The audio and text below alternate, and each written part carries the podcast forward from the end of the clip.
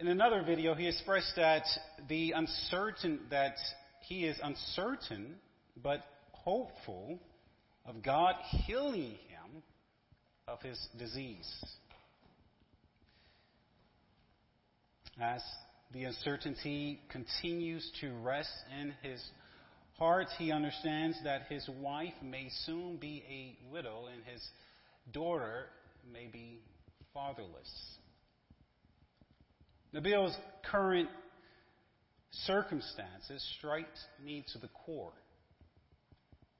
Nabil and I are close in age. He's only three years older than I am. His bout with cancer is a reminder to me, knowing that life is short. Moreover, his life is a perfect example to us. It highlights the possibility that God may or may not answer Nabil's prayer. Nabil may not be healed. I'm sure that Nabil is not the only person who feels that God may not answer their prayers. We are all like Nabil. We wrestle with uncertainty and along with hope in our prayer life. It is true to say that my prayers and the prayers of many other Christians may go unanswered in our lifetime.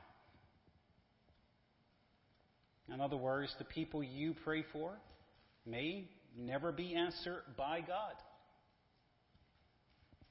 Knowing this reality should cause you to question God. Ask God, why does He answer some prayers and not all. In Scripture, we see people wrestle with the same type of question.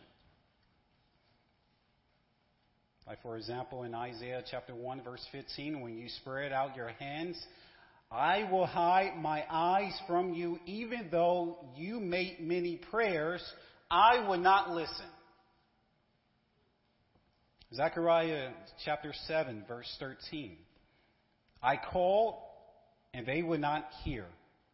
So they called, and I would not hear, says the Lord of hosts. Micah chapter 3, verse 4. Then they will cry to the Lord, but he will not answer them. He will hide his face from them at that time because they have made their deeds evil.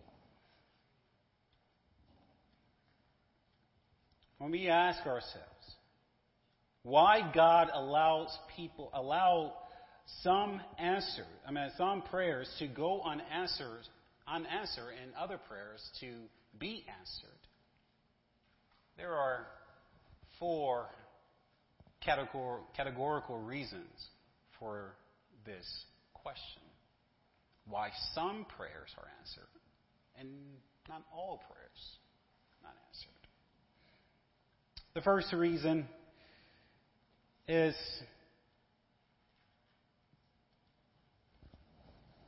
because of sin. The second reason is due to faithlessness.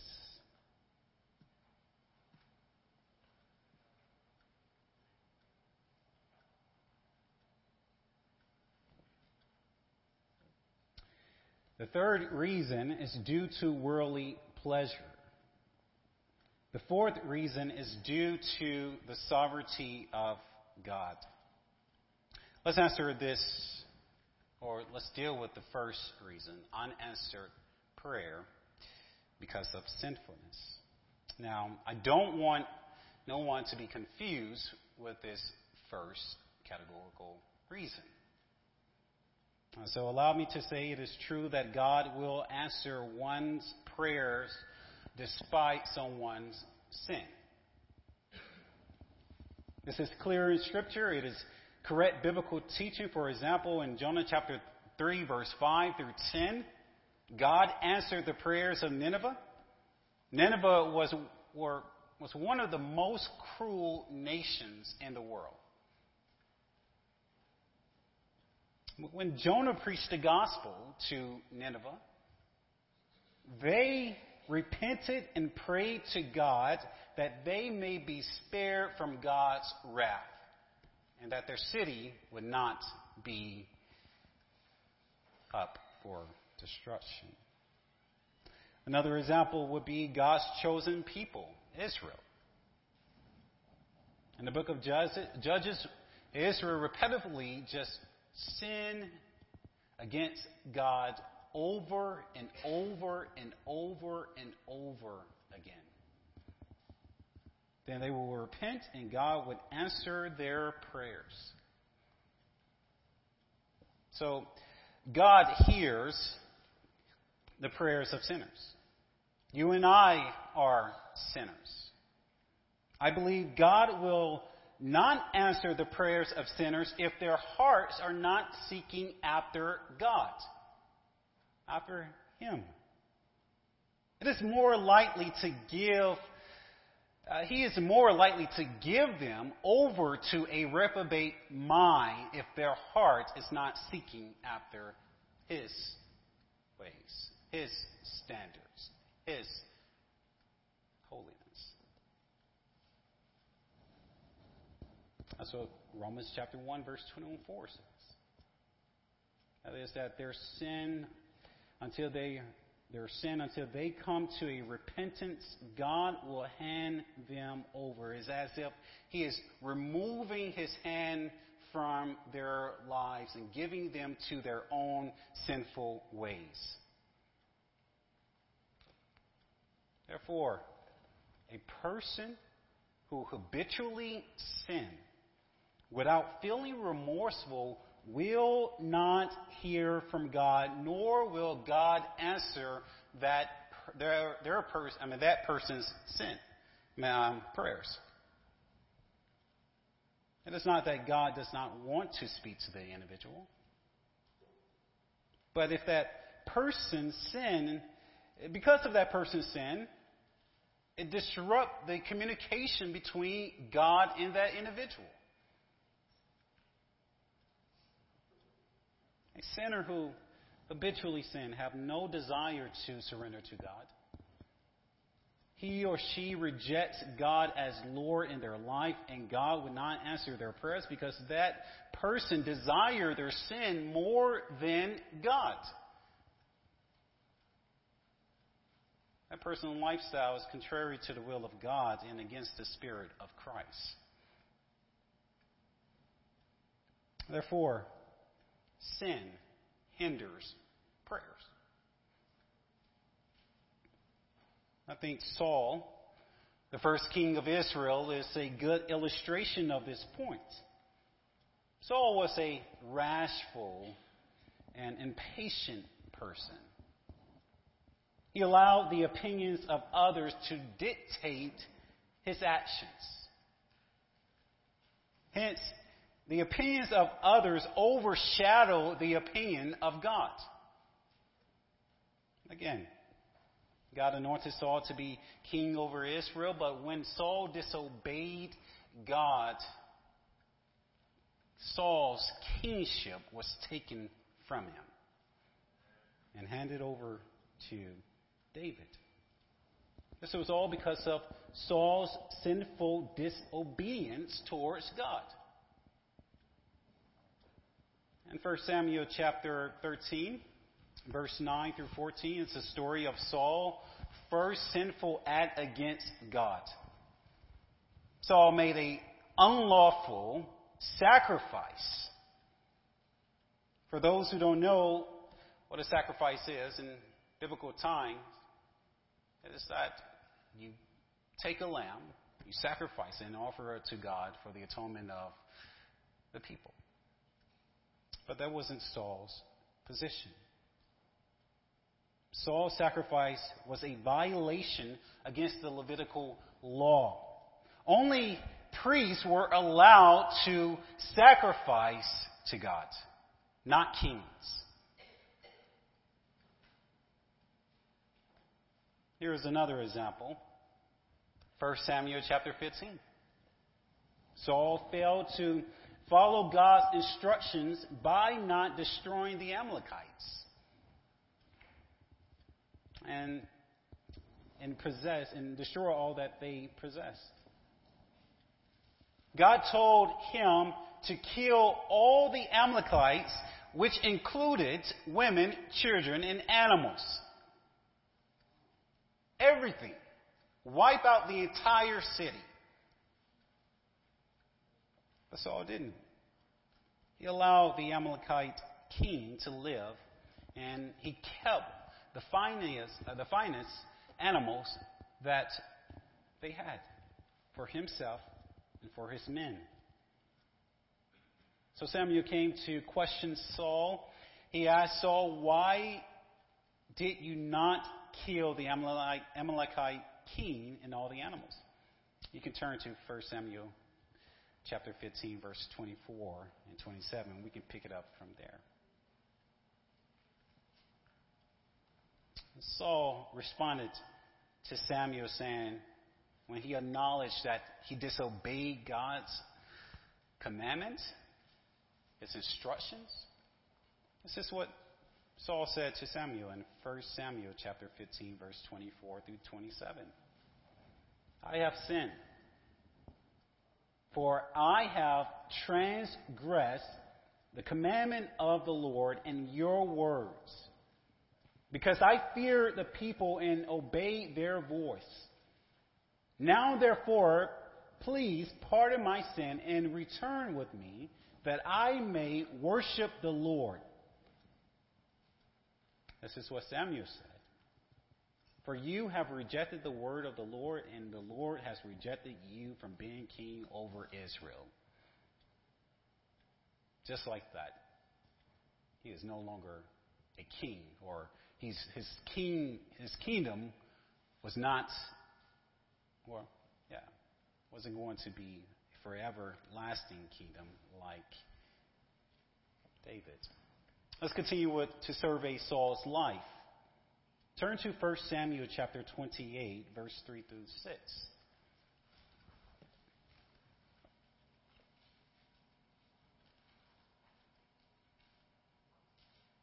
1 Samuel chapter 28,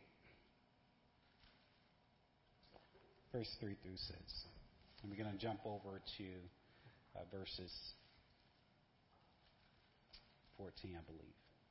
It says in 3, starting in verse 3, this is after Samuel had died, and Saul was seeking advice from Samuel and from, from God himself. But notice what happened. Starting in verse 3 Now Samuel had died, and all Israel had mourned for him and buried him in Ramah, his own city. And Saul had put the mediums and the necromancer out of the land. The Philistines assembled and came and encamped in Shunem. And Saul gathered all Israel, and they encamped at Gilboa. When Saul saw the enemy of the Philistines, he was afraid, and his heart trembled greatly. And when Saul inquired of the Lord, the Lord did not answer him either by dreams or by Urim or by prophets. Why is that?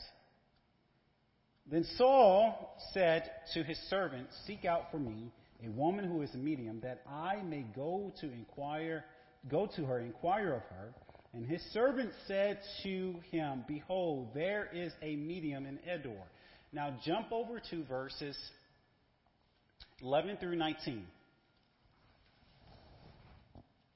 So he met the woman, starting in verse 11. Then the woman said, To whom shall I bring up for you? He said, Bring up Samuel for me. When the woman saw Samuel, she cried out with a loud voice. And the woman said to Saul, Why have you deceived me? You are Saul. The king said to her, Do not be afraid. What do you see? And the woman said to Saul, I see a God coming up out of the earth. He said to her, What is his appearance? And she said, An old man is coming up, and he is wrapped in a robe. And Saul knew that it was Samuel, and he bowed with his face to the ground and paid homage. Let's continue. Then Samuel said to Saul, Why have you disturbed me, bringing me up? Saul answered, I am in great distress, for the Philistines are warring against me, and God has turned away from me and answers me no more, either by prophets or by dreams. Therefore, I have summoned you to tell me what I shall do. And Samuel said, Why then do you ask me? Since the Lord has turned from you and become your enemy, the Lord has done to you as he has spoken to by me. For the Lord has torn the kingdom out of your hand and given to your neighbor David, because you did not obey the voice of the Lord and did not carry out his fierce wrath against Amalek. Therefore, the Lord has done this thing to you this day. Moreover, the Lord will give Israel also with you into the hand of the Philistines, and tomorrow you and your sons shall be with me. The Lord will give the army of Israel also into the hand of the Philistines. That's why. Why is that? Is because of Saul's sin. That God did not answer him. not only that, Saul went even further with his sin to go to a necromancer or a medium. In our time, that would be a modern day fortune teller. This is what Leviticus chapter 20, verse 6 says. If a person turns to mediums or necromancers, whoring after the after them, I would set my face against that person, I would cut him off from among his people. Necromancers and mediums were not were people who sought after spirits of the dead, as that person did for Saul to bring up Samuel.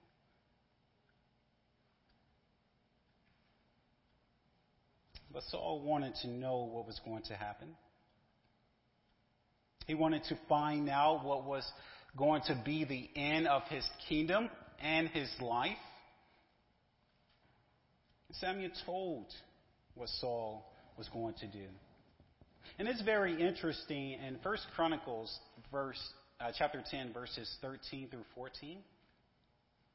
It tells us that it was ultimately God who put Saul to death. And I find that very interesting. Because we know that Saul died by the hands of the Philistines. But ultimately, it was the cause, it was caused by God, according to First Chronicles chapter 10, verse 13 to 14. This is not true for ourselves. Will God answer our prayers if we habitually sin against Him?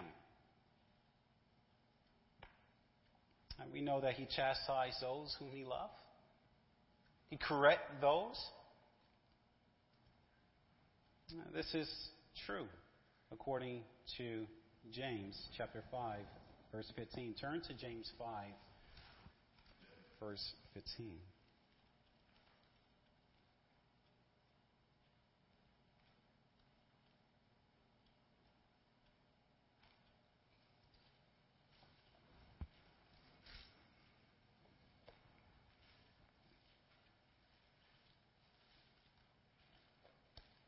I think the same principle lies here. Here is a person coming to the elders, asking for a, to be healed. But notice the correlation between the prayer itself and the person, well, the, um, the instruction for the person to, to confess his sins. It says, And the prayer of the faith will save the one who is sick, and the Lord will raise him up.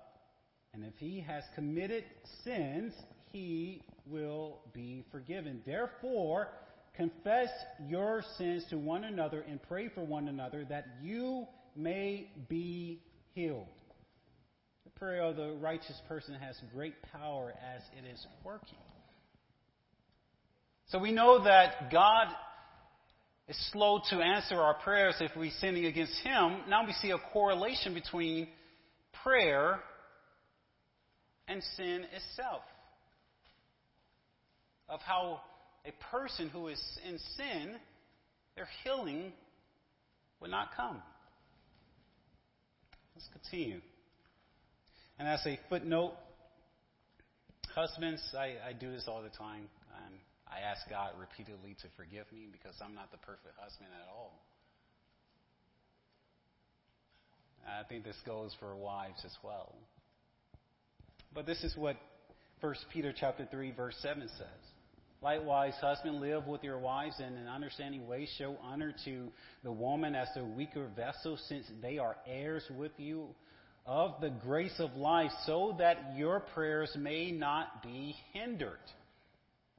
So, husband, if you're been overbearing, inconsiderate, not loving towards your wife, you are in grave trouble. Amen? You're not asleep, are you? Let's continue. The second categorical reason unanswered prayers because of lack of faith. We know what faith does according to Scripture. Hebrews chapter 11, verse 1 says faith is the assurance of things hoped for, the conviction of the things not seen. Therefore, faithlessness usurp all that is. In other words, if there is faithlessness in your heart towards God, He would not answer your prayers. Faithlessness rejects the attributes of God. It rejects the ideal that God exists. It rejects God as being God. Your faithlessness will hinder any miracle that God desires to perform in your life, according to Scripture. So, like, for example, Hebrews chapter 11, verse 6 says, Without faith it is impossible to please him. For whoever would draw near to God will, must believe that he exists and that he reward those who seek him. Do you remember the story when Israel was crossing over to the promised land? And Moses sent out spies. And when the spies came back, they gave a report. The older generation said, We cannot defeat them. They are the sons of Anak or Nephilims. They were giants of the land, and we are grasshoppers to them. But Caleb, Joshua, they gave a good report, saying, We can do not sin against God in this manner because Caleb and Joshua, they had more faith.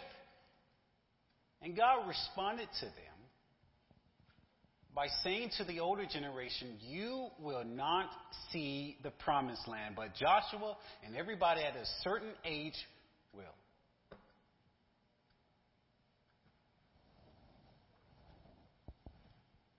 Look at James chapter 1, verse 6 through 8.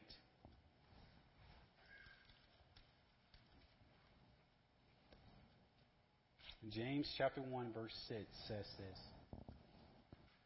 But let him ask in what? Faith. With no doubting. For the one who doubts is like a wave of the sea that is driven and tossed by the wind. For that person must not suppose that he will receive anything from God. So in your prayer life, it should be a given that what you're asking for from God must be accompanied with your faith. He knows how much faith we have.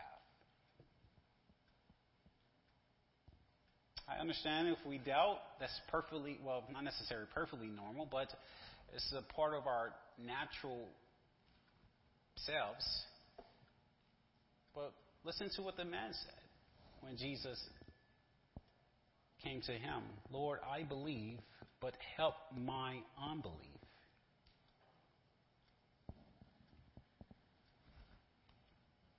Here's another reason that your prayers may not be answered because of worldly pleasures.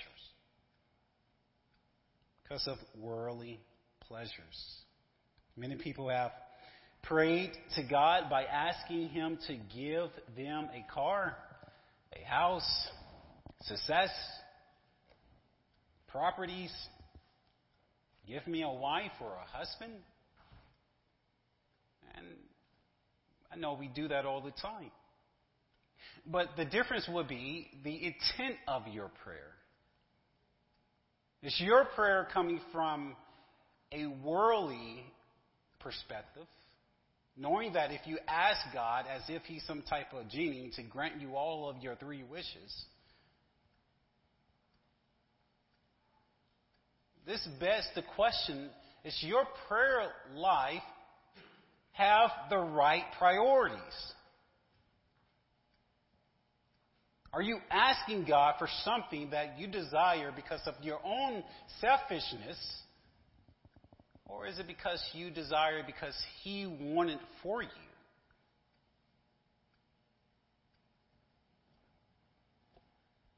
We hear this all the time, right? Many professing pastors teach the health and wealth prosperity gospel. We know this is a false gospel. No, not, nothing too much to be said about that. But more importantly, we know for those who desire these earthly things are more in love with the world than with God. They can care less about God as long as they can get what they want out of Him.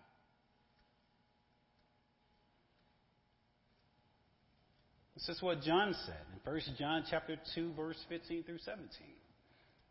Do not love the world or the things in the world. If anyone loves the world, the love of the Father is not in him. For all that is in the world, the desires of the flesh and the desires of the eyes and the pride of possessions is not from the Father, but from the world.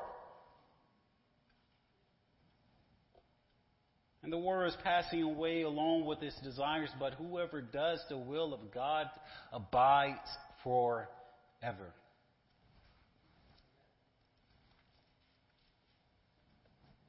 Again, this is what James said. James chapter 4, verse 3.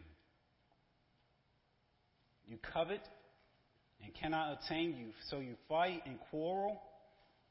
You do not have because you do not ask. You ask and do not receive because you ask wrongly to spend it on your passions.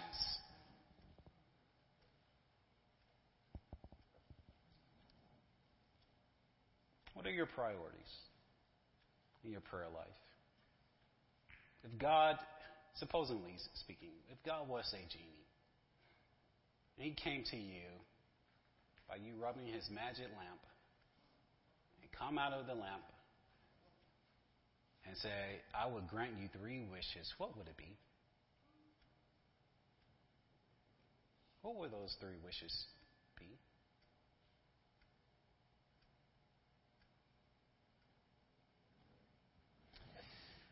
Lastly,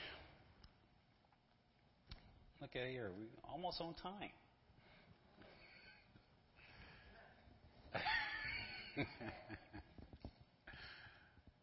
Lastly, another reason that God will not answer your prayers is due to the sovereignty of God because of his own mission, because of his own will. We know this to be true. We see it, saw, uh, we read it in Scripture. Like for example, when Paul prayed about his healing to remove that thorn from his flesh, this is what Paul said. Three times I pleaded with the Lord about this, that it should be, that it should leave me. But he said to me, My grace is sufficient for you, for my power is made perfect in weakness.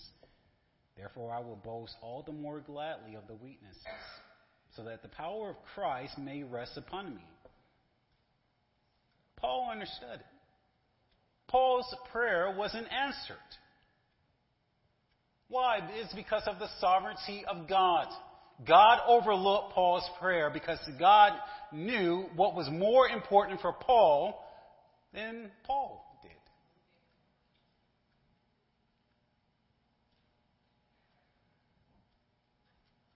Like for example, another we find this principle in Isaiah chapter 38.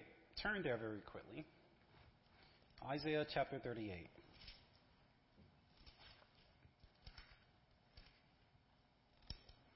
Starting in verses 1 through 6. This is the story about Hezekiah.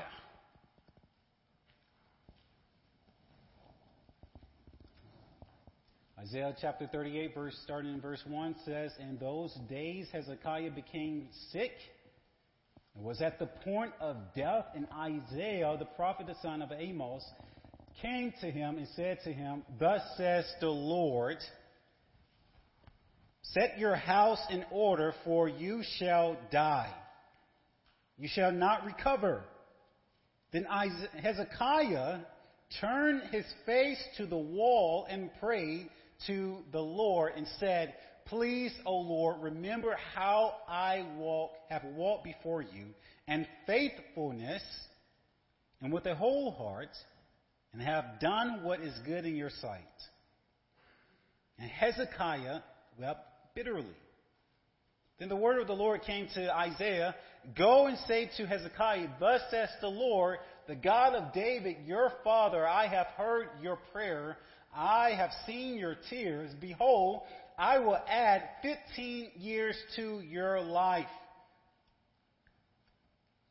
This is interesting. The sovereignty of God declared that Hezekiah was going to die. And that is true. And again, the sovereignty of God declared that Hezekiah was going to live uh, for additional 15 years. Both wills were true. It is just what God desired. Imagine what if Hezekiah would have never prayed? God's first will for Hezekiah's life would have played out. So we can understand the story. Isaiah is in the king's house. He went there and said, Set your house in order. Hezekiah, you're about to die. This is declared by the Lord. Before Isaiah even left the house, Hezekiah prayed, and God heard Hezekiah's prayer And there's another plan for Hezekiah's life.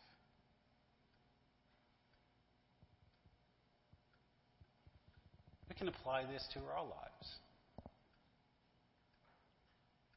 We know that Pastor Gus' brother, Richard, passed recently, not too long ago. I'm sure they have prayed for his life to be, uh, for uh, Richard's life, that he may be healed. What are you praying for?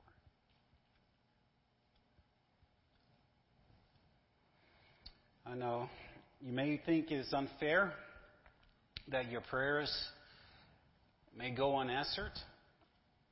Like me, you may feel frustrated at times at God that He will not listen to your prayers.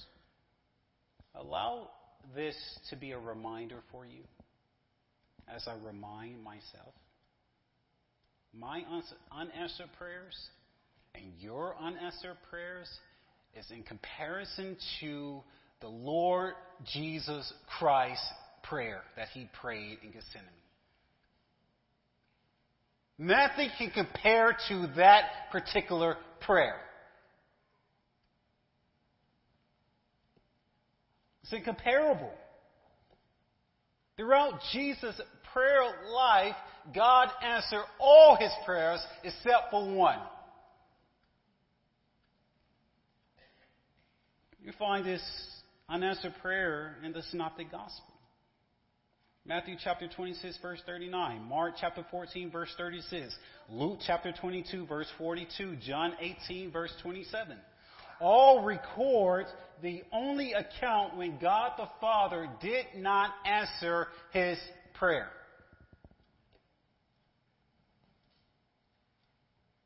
You can turn there, Miss Carol.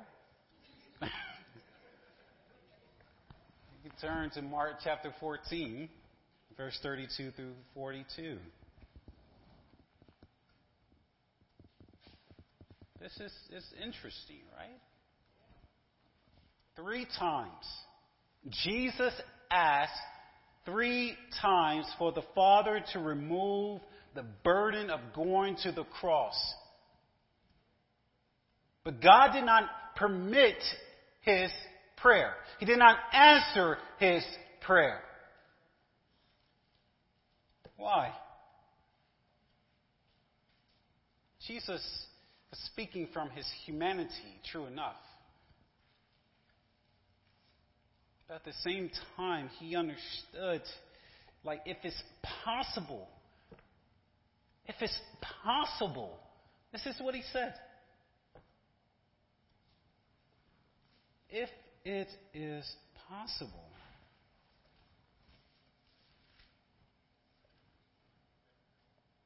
Mark chapter 14, verse 32. He said, And they went to the place called Gethsemane. And he said to the disciples, Sit here while I pray. And he took him, took with him Peter, James, and John, and began to be greatly distressed and troubled. And he said to them, My soul is very sorrowful, even to death. Remain here and watch. And going a little further, he fell on the ground and prayed that if it were possible, the hour might pass from him. And he said, Abba, Father, all things are possible for you. Remove this cup from me. Get not that get not what I will, but what you will. Was it possible for God to remove the cup? Very much so. And Jesus knew that.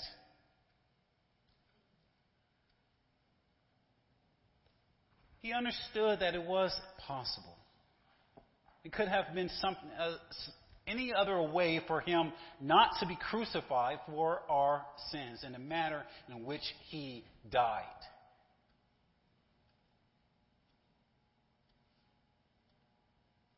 I tell you, beloved. It was predestined for Christ to die in that manner. It was according to God's sovereign will for Christ to die in the manner in which he did. As we have just read, he prayed, he asked three times, asking if it's possible for God the Father to remove the cup from him. but he knew, and God the Father knew as well. And the manner that God has decreed beforehand was going to play out in his life.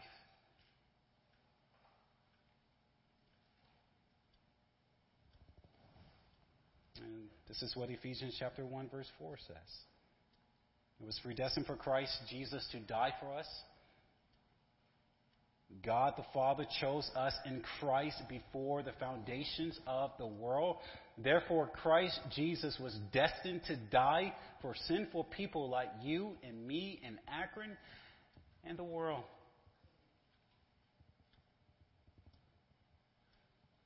You see the implications of Christ's prayer here? Do you see how God's sovereignty can override or not, in a certain way, permit our prayers?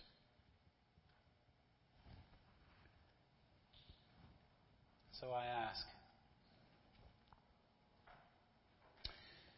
when you pray,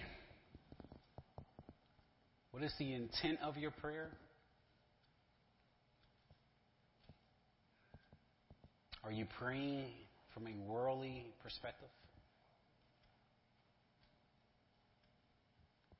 When you pray to God, are you in sin? As we have learned from Saul, he would not answer your prayers if you're sinning against him. When you pray, are you are you praying or are you being the person that have that, that is that is full of faith? Are you faithful to him in your prayer life? And lastly, do we understand that the sovereignty of God will always play out despite how we pray or what we pray to God? Amen. Amen. It is 12:45, not too bad. All right. Um, let me pray for us. And as I pray, I'm going to pray over the offering. The ushers can come up. And we go from there. Our Father, I thank you for your written word, and I do ask you that you impress upon my heart and the hearts of others that we should have good priorities when we approach your throne. And I believe that we do. As you have heard the voices of your people today, that they are praying for their city. They're praying for unsaved people. They're praying that you intervene on the behalf of others. I believe that their intentions are true and honorable. And I believe that you see what they're actually saying to you. So, Lord, I ask you that you will answer their prayers. And for those who are in sin, I pray that you would convict them of their sins. And those who are faithlessness or uh, unfaithful, I pray that you that you will admonish them.